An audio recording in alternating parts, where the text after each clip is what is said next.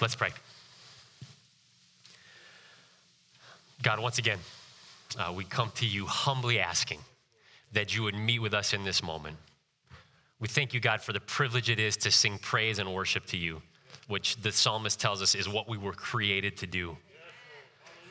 And now, God, we ask that you would speak to us. Uh, God, I don't take lightly the, the responsibility to open your word and talk about it. And so I pray that you would just remove me from the equation and that you would speak through me. I pray, God, that the truth and the beauty and the conviction and the hope of your gospel would be communicated in all its wonder and beauty in this moment. We thank you for this season of Advent. We thank you, God, for what it reminds us of and what it points us toward. Reminds us that you came once and it re- points us toward your second coming. God, ask, we ask that you would give us the strength, the endurance, and the courage to, to run well the race that you have put before us until you call us home or until you come again. Speak to our hearts in this moment, God. Do what only you can do. We pray it in Jesus' name. Amen. Amen. You can be seated. I heard one clap. You can if you want. You don't have to if you don't want to. Always a little bit of like an awkward moment. Are we supposed to clap for this guy? No. All right. Good morning once again. So good to be with you. Uh, doesn't the church doesn't the church look beautiful? That's that's a huge thank you to our staff who were here this week and decorated. Uh, the poinsettias in particular, though this stack is going to cramp my preaching spot a little bit, and so i am having visions of me toppling over and down the stairs. I won't. It won't happen. No. Uh, we are taking a. We're going to pause Mark for the Christmas season, and we're going to look at some traditional Christmas texts for the season of Advent. So we're in Luke today. Uh, we're in Luke chapter 1. We're going to start in verse 26. Luke 1, 26 through 38. 38. I'll give you two seconds to get there. It'll be up on the screen uh, if you don't have a device or a paper Bible. This is what it says. It says, In the sixth month, that is the sixth month of Elizabeth's pregnancy, in the sixth month, the angel Gabriel was sent from God to a city of Galilee named Nazareth, to a virgin betrothed to a man whose name was Joseph of the house of David. And the virgin's name was Mary. And he came to her and said, Greetings, O favored one, the Lord is with you. But she was greatly troubled at the saying and tried to discern what sort of greeting this might be. And the angel said to her, Do not be afraid, Mary, for you have found favor with God. And behold, you will conceive in your womb and bear a son, and you shall call his name Jesus. He will be great and will be called Son of the Most High. And the Lord God will give to him the throne of his father David, and he will reign over the house of Jacob forever, and of his kingdom there will be no end. And Mary said to the angel, How will this be, since I am a virgin? And the angel answered her, The Holy Spirit will come upon you, and the power of the Most High will overshadow you. Therefore, the child to be born will be called Holy, the Son of God. And behold, your relative Elizabeth, in her old age, has also conceived a son. And this is the sixth month with her who was called barren. For nothing will be impossible with God. And Mary said, Behold, I am the servant of the Lord. Let it be to me according to your word. And the angel departed from her. This is the word of the Lord. Thanks be to God. Every spring in this country, th- thousands upon thousands, hundreds of thousands upon hundreds of thousands, probably millions upon millions of uh, late stage teenagers come home from school and head to the mailbox with great anticipation. Small envelope, maybe not good news. Big packet, possibly good news. At least that's the way it was when I did it, and that was 21 years ago, I think. Maybe it's email now, I don't know. Regardless, whether it's physical mail, email, each spring, lots of seniors in high school are checking their inbox or their mailbox with a lot of anticipation because they want to know whether they have been deemed worthy. They want to know whether they are wanted. They want to find out whether they have been accepted. Now, for some, just to be accepted anywhere is a win. And that is awesome. Blessings on us. Others are shooting maybe a little bit higher, and still some are shooting for the stars.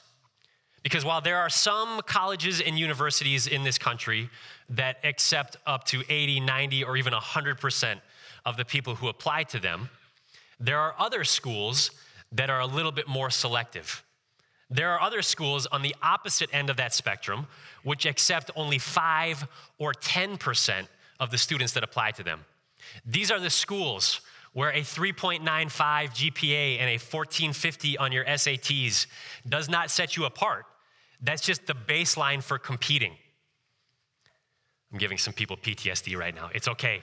It's okay. You're through it. It's over. Some of you. Some of the kids, not so much.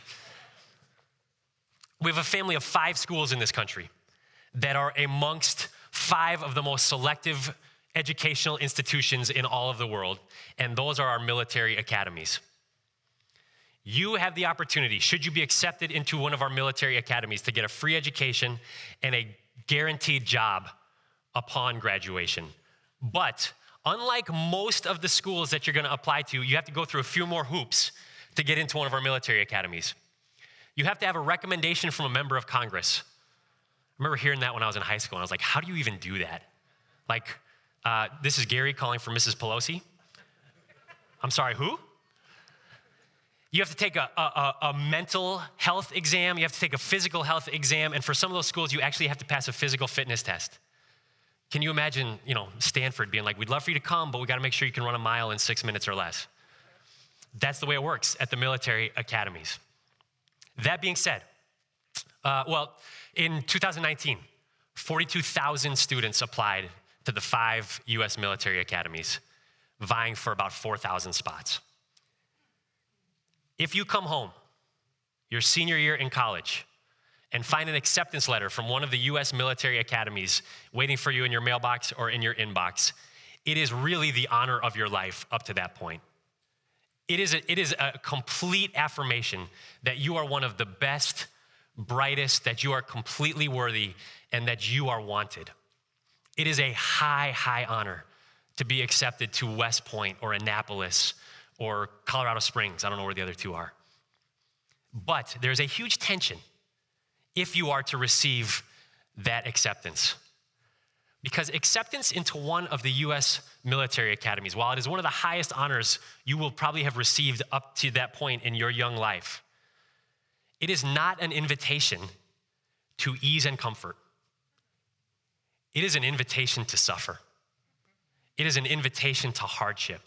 And so there's this incredible tension if you get into one of those schools where, wow, this is amazing, and wow, this is gonna be really hard.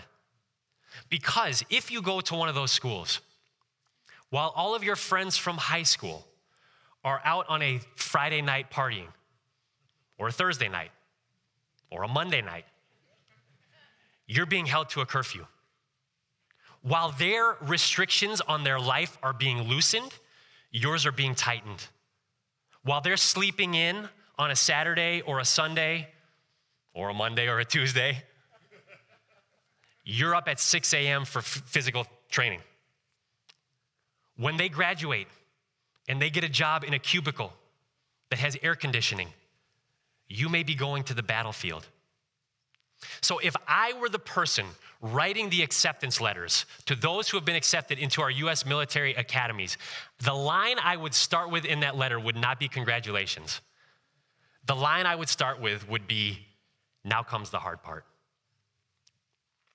And while very few of us in this room, I know there are actually, I know of at least one, I don't think he's here today, who has actually received that letter. Whether you went to college, whether you didn't go to college, what your college experience was like, that's not the point I'm trying to make because I think we can all identify with the emotions wrapped up in the application process to a place like one of the US military academies. Because inside all of us, there is a longing to feel like we are accepted. There's a longing inside all of us to feel like we are special, like we are set apart, like we deserve something, like we have earned something. We all want to feel that call. We all want to feel like we've been chosen, that we have been, that we've done something worthwhile and somebody else wants us. especially in a place like the Bay Area. I've lived a lot of places in my short life, and I have never felt so much the dichotomy as you feel here between those who are set apart and have succeeded and those who have not. Every day, we just get bombarded in this place by Are you good enough? Are you worthy? And here's the good news we all are worthy in God's eyes. Maybe not in West Point's eyes, maybe not in Stanford's eyes, maybe not in Berkeley's eyes Maybe not in the Bay Area's eyes, but in God's eyes, every single one of us is wanted. Every single one of us is chosen. Every single one of us is worthy. But to receive that acceptance from God is just like receiving an acceptance letter from one of the US military academies. Because, yes, it is the highest honor of our lives to know that God loves us and wants us and calls us as his children. But now comes the hard part. And that is exactly what we see in this text that we are looking at with Gabriel's announcement to Mary. We're in the season of Advent. Advent is a Latin word that, that means arrival or coming. And in this season, we are remembering, as I said it in my prayer, that Jesus Christ, the God man himself, came to earth in flesh, did for us what we could not do. And we are also looking forward to the time that he is going to come back again. But what I want us to recognize as we look at these 12 or so verses that we're looking at today. In my Bible, it's titled, I think, The, the Birth of Jesus Foretold, something like that. Yeah, The Birth of Jesus Foretold. What this really is, is a call. Uh, those little titles in the ESV Bible, they're not inspired by God.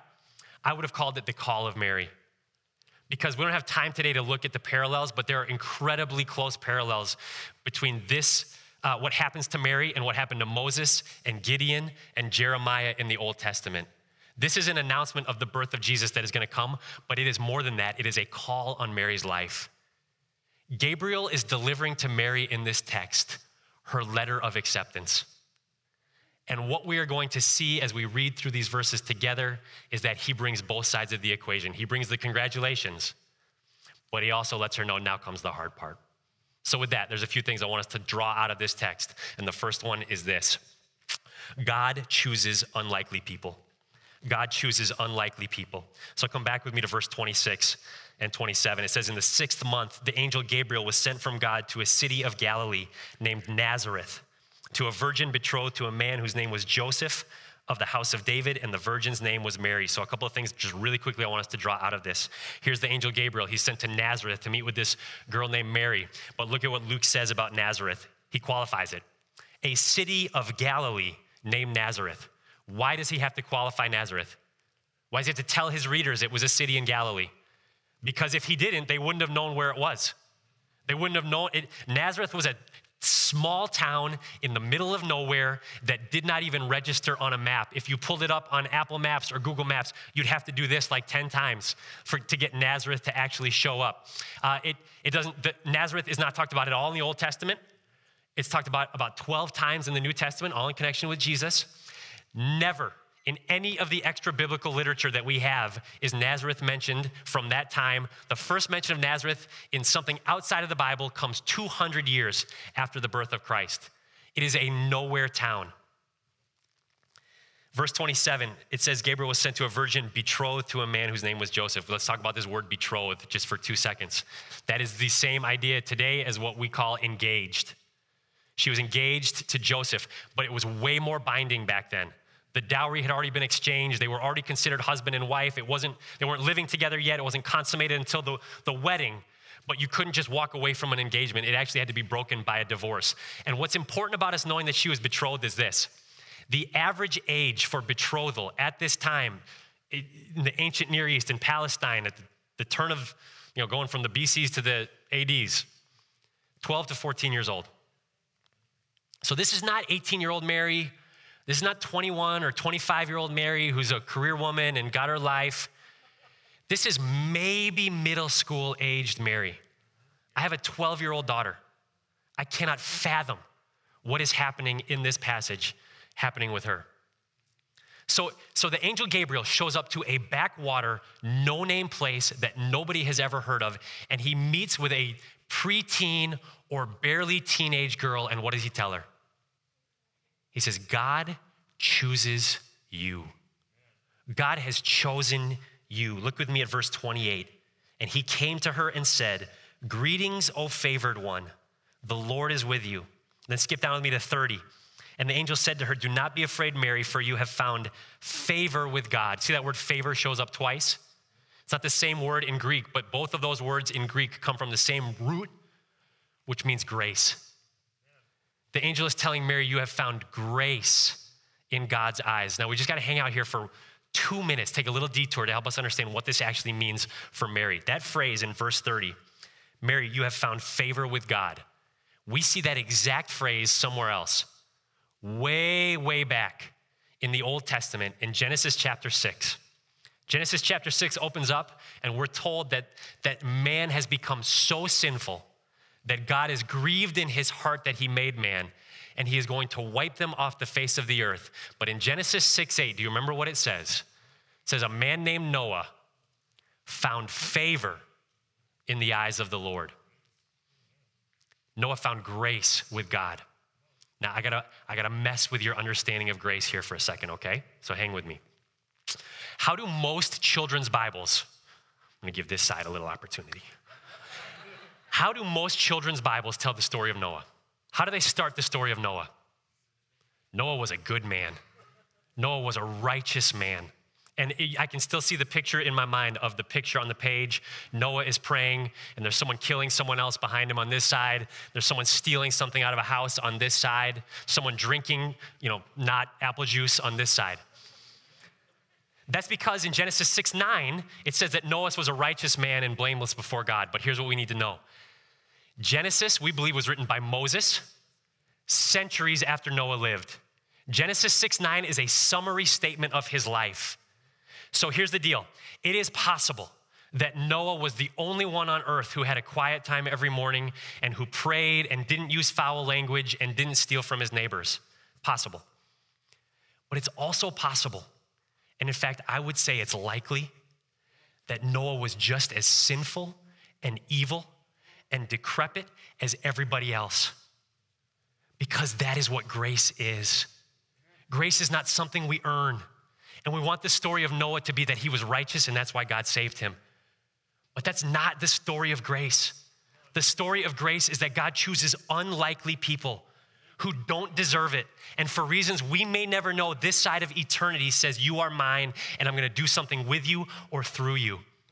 So when we get to this passage in Luke chapter 1, and it says that Mary found favor in God's eyes. What we have to understand is that it could mean this, but it probably doesn't mean that Mary had quiet times every morning and was super devout, and God saw something in her that was better than everybody else, and so that's why He chose her. Now, I'm not saying Mary was, you know, smoking dope behind the dumpster at lunch, and I'm not saying she was that either. But the point of the passage is that God chooses people who don't seem to have anything to offer him. God chooses unlikely people and he says, I want you. Unless you think that is an anomaly, just it was Noah and Mary, that is the story of all of Scripture. Abraham, he was a pagan idol worshiper, didn't even know who God was. And God shows up out of nowhere and says, I'm gonna make you the father of my people. Abraham's grandson, Jacob. Jacob is a lying cheater. He's awful. You know the story of how he takes his brother's birthright. And then in the very next chapter, God meets with him and tells him, I am going to bless the world through your offspring. And you're like, no, no, no, no, no, no. That shouldn't be how it works. But God chooses unlikely people. Moses, he was a murderer and a liar who was afraid to be in front of people. And God says, You're going to lead my people out of Egypt. David. He was a, probably like Mary, like a preteen shepherd, the youngest of his brothers from the smallest tribe in Israel. And God shows up and he says, I choose you. You are going to be the king over my people. The disciples, they were a ragtag group of knuckleheads, fishermen, social deviants, social outcasts. And Jesus is like, You're my guys. I choose you. And he turned the world upside down through them. The Apostle Paul started off as Saul, And we got to remember when we think about Paul, I know I'm, I'm belaboring this point and I'm going to wrap it up. When we think about the Apostle Paul, what you need to have come into your mind when you think about a passage like 1 Corinthians 13, where he says, Love is patient, kind, does not envy, does not boast. Paul was an ISIS level terrorist. He was killing God's people as like his main goal in life. And God looks at him and he's like, I can use you because God chooses unlikely people. And can we just praise Him for that? Because He is still doing. He is still doing the very same thing today. And this room and this live stream is full of people who can testify to that. I cannot help but think of Henry's blessed testimony last week, where he's like, I have been to the county jail a hundred times, not as a visitor This may not surprise you, but I've never been to jail. I think we can all agree I would not do well in jail. But it doesn't matter because the ground is level at the foot of the cross. And God chooses God chooses unlikely people and he calls them to himself and he calls them into service for himself. Listen, um, life has a way of beating us down our, our past has a way of just kind of hanging out way closer behind us than we would like it to. The, this world and, and our own selves are, are whispering to us all the time you are not worthy. You are not good enough. You are not smart enough. You are not the best. You are not the brightest. You are not spiritual enough. And listen to me, I am not here to stroke your ego this morning. That is all true. It's true. And it doesn't matter. Because God doesn't care. Because in God's eyes, you are good enough and you are worthy and you are special. And He takes people like you and me who deserve nothing, who've done nothing to earn. The scripture tells us we are in open rebellion against Him. And God says, I choose you, I can use you. Because God chooses unlikely people. All right, that's the first thing. Second thing I want us to draw out of this passage, second thing I want us to learn from this passage is that God chooses unlikely people to do hard things. It's kind of like the good news, and now here's the catch God chooses unlikely people, and He chooses them to do hard things. So look at what Gabriel says to Mary, verse 31. He says, Behold, you will conceive in your womb, and you will bear a son, and you shall call his name Jesus. Now, if we're Mary, we're like, at this point, probably like, okay, this is, I can, I can handle this. I'm engaged. Uh, the highest calling for a woman at that time was to have children. And so, so this is like, she's like, I wanted, always wanted to be a mother. This is great. The angel goes on to describe what Jesus is going to be in verses 33 and 30, uh, 32 and 33. And it becomes clear that this is not going to be an ordinary child. And then in verse 34, it's like the, the light bulb is starting to go off for Mary. That, that maybe this is not going to actually involve Joseph. And she says in verse 34, Mary said to the angel, How will this be since I am a virgin.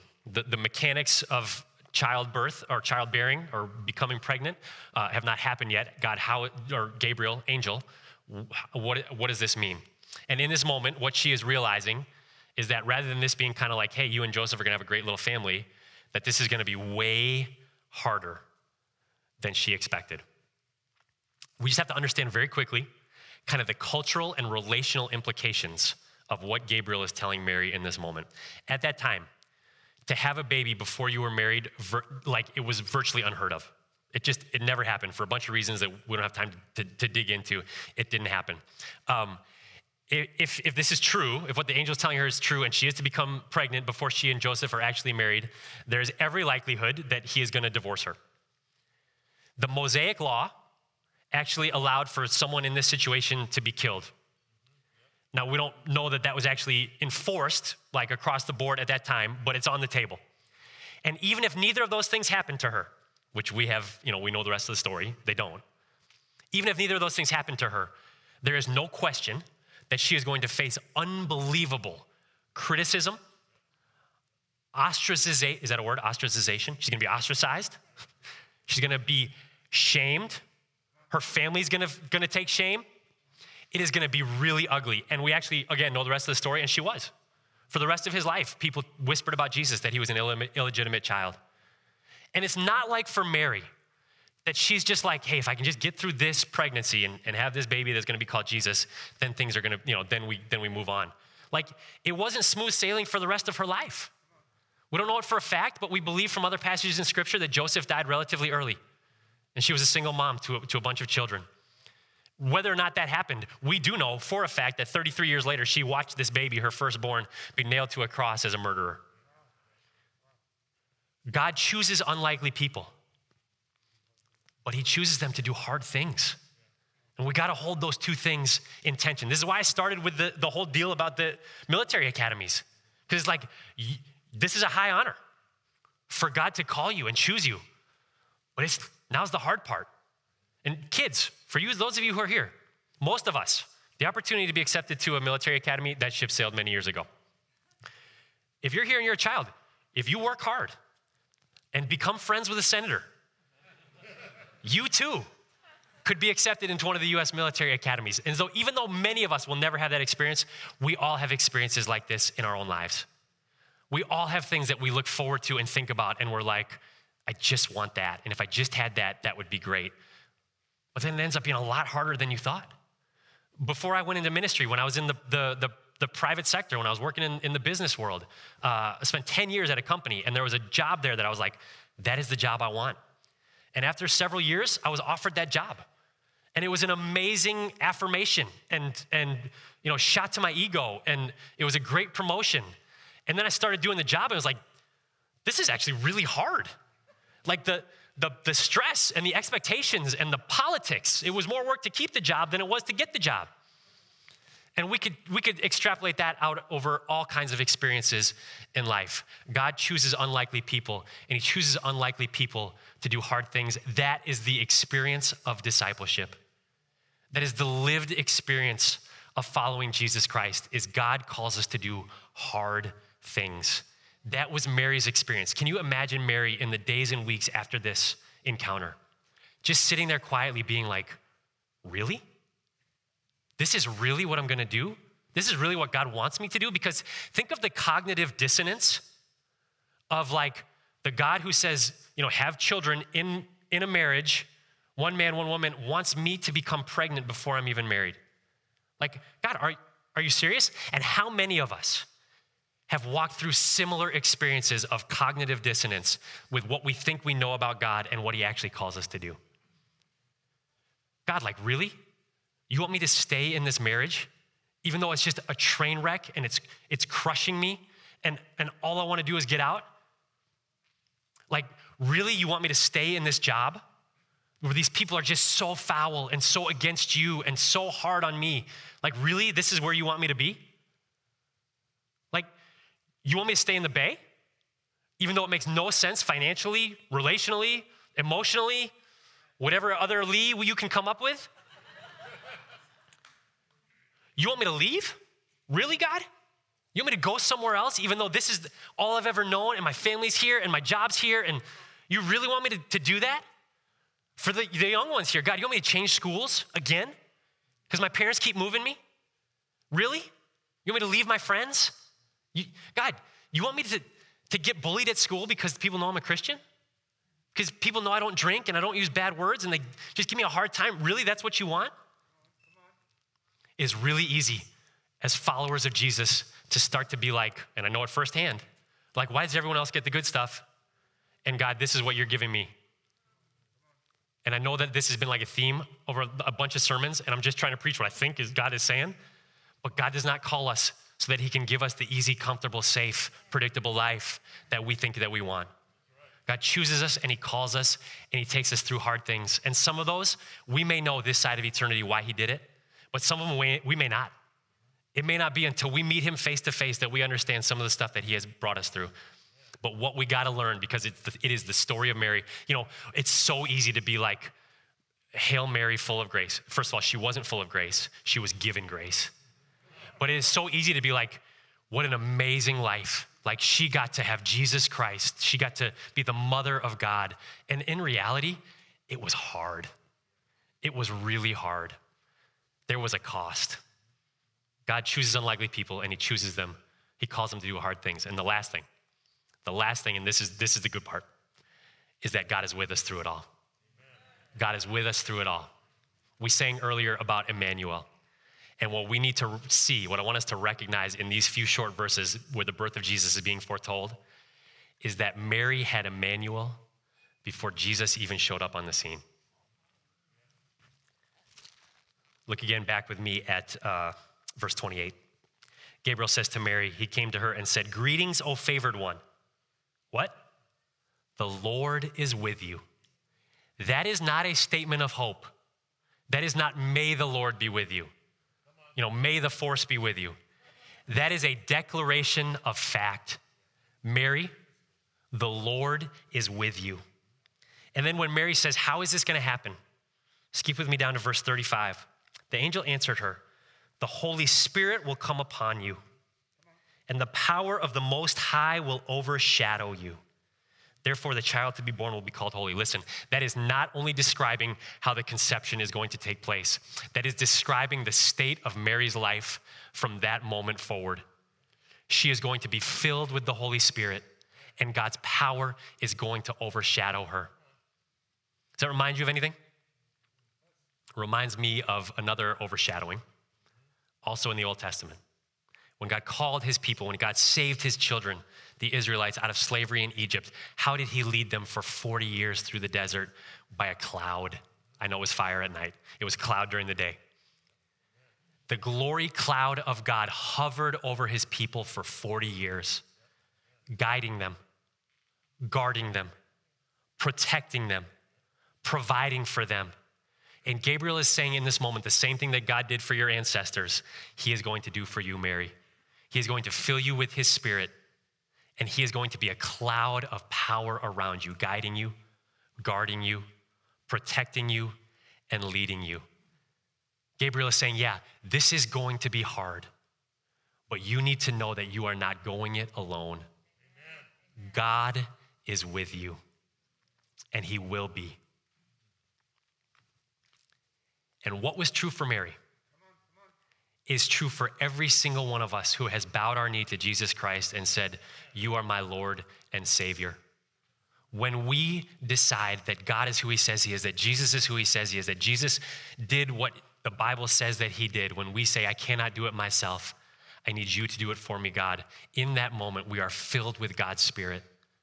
And His power surrounds us. And so we need to know, someone needs to hear this morning, whatever the hard thing is, that God is taking you through in this moment, you are not alone.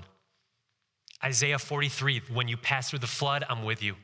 When you pass through the fire, I am with you. He will never leave us or forsake us. If He is for us, who can be against us? He is our dwelling place.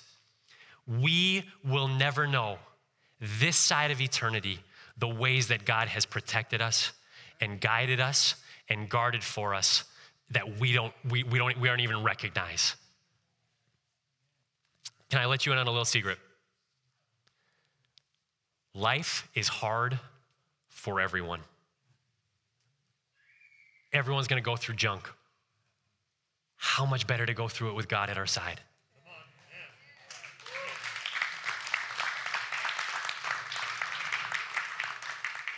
So, so can I stay in this marriage that just seems like it is a train wreck?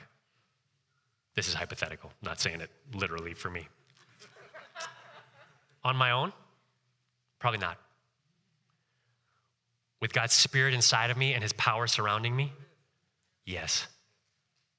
Can I stay in this job that is just crushing me and just robbing me of my soul on my own? No. With God's Spirit inside of me and His power around me? Yes. Now, God calls people to change jobs. I'm not saying, like, understand the, the, the spirit in what I say, which I say that. Can I go to another new school? Can I make a new round of friends? Can I, can I deal with the, being made fun of again on my own? Maybe not. But with God's spirit inside of me and his power around me, absolutely. Can I make this move? Can I go to this new place? Can I, can I, can I blow things up because I think it's what God is calling me to do? On my own, maybe not. But with his spirit inside of me and his power around me, absolutely yes. Can I face this illness? Can I face this cancer again?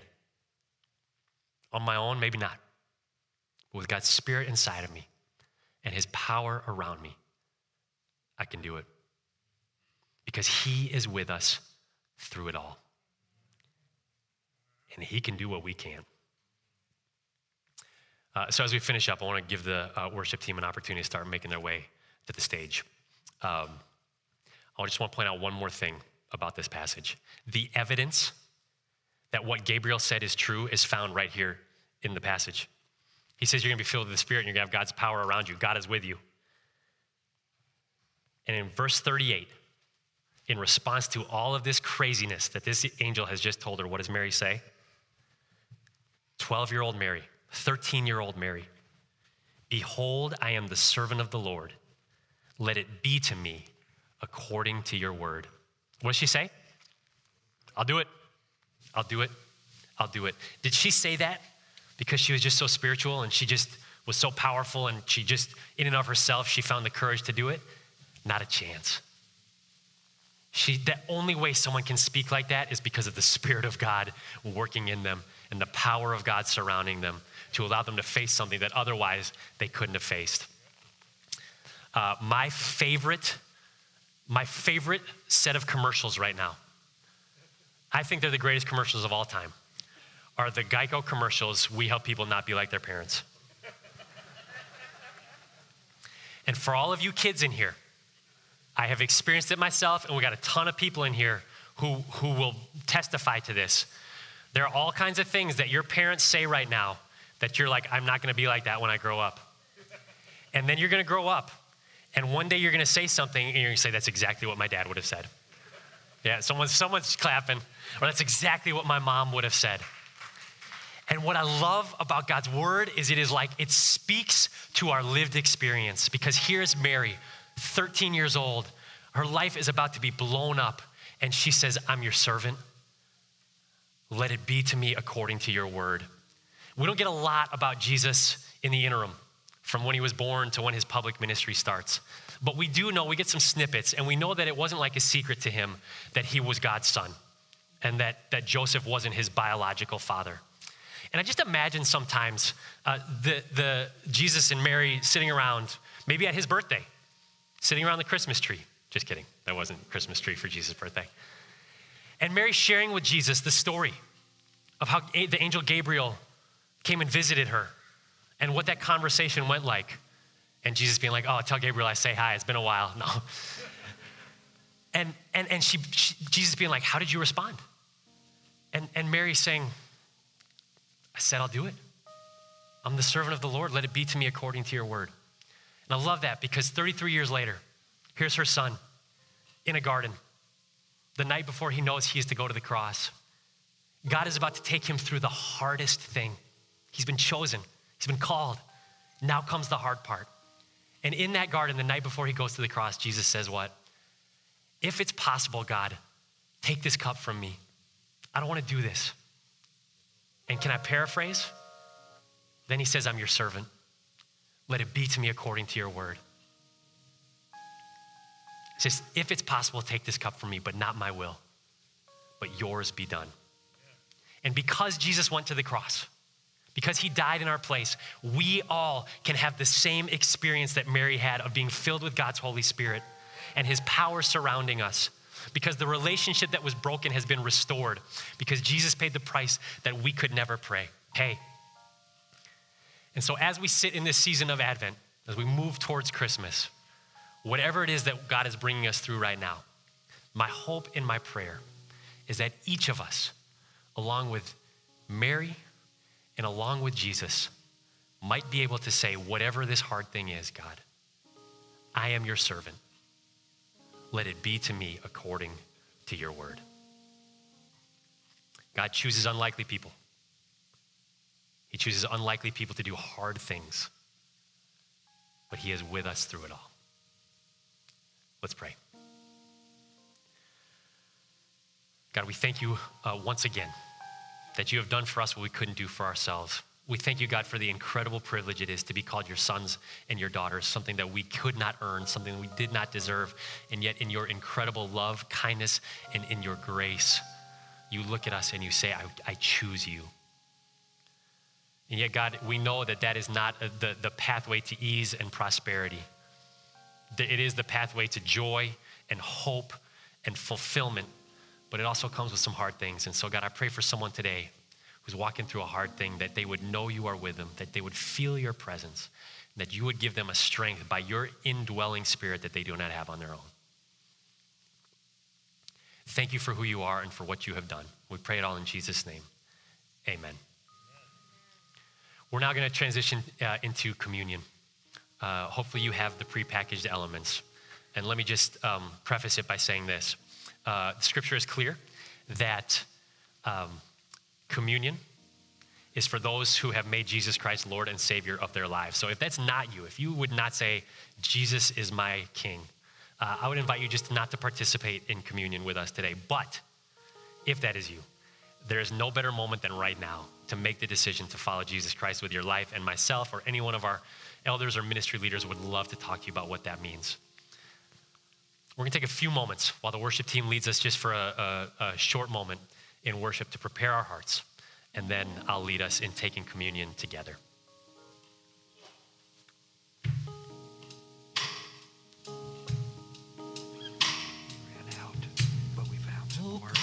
to the altar.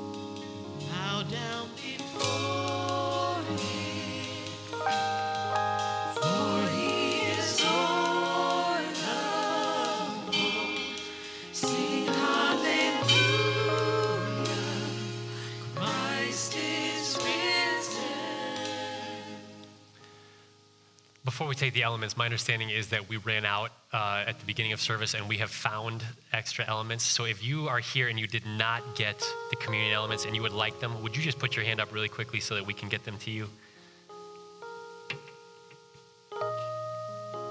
Great. All right. I think we're good. Please stand.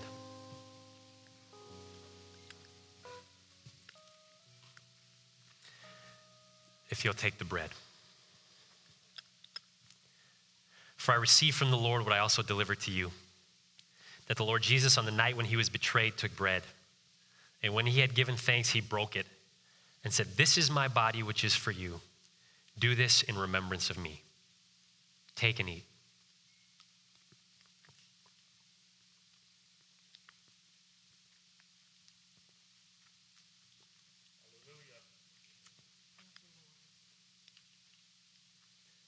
And now the cup.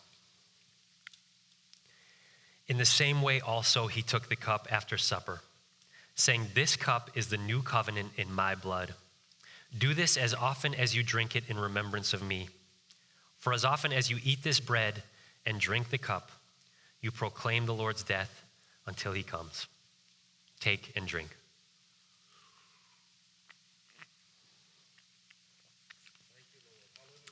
Amen. We're going to sing a song of response now, and then I'll be back up uh, to lead us in the benediction.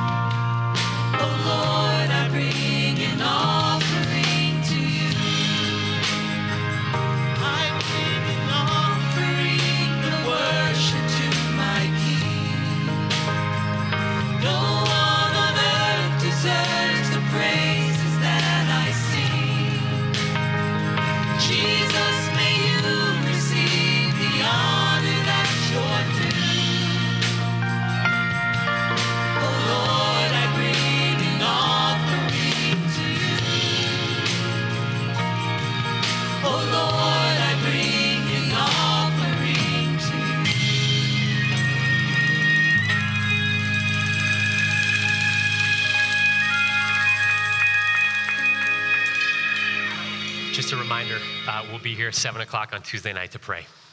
Receive the benediction. The Lord bless you and keep you.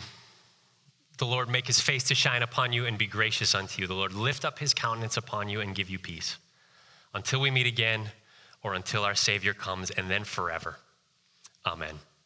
You're loved and you're prayed for and you're sent.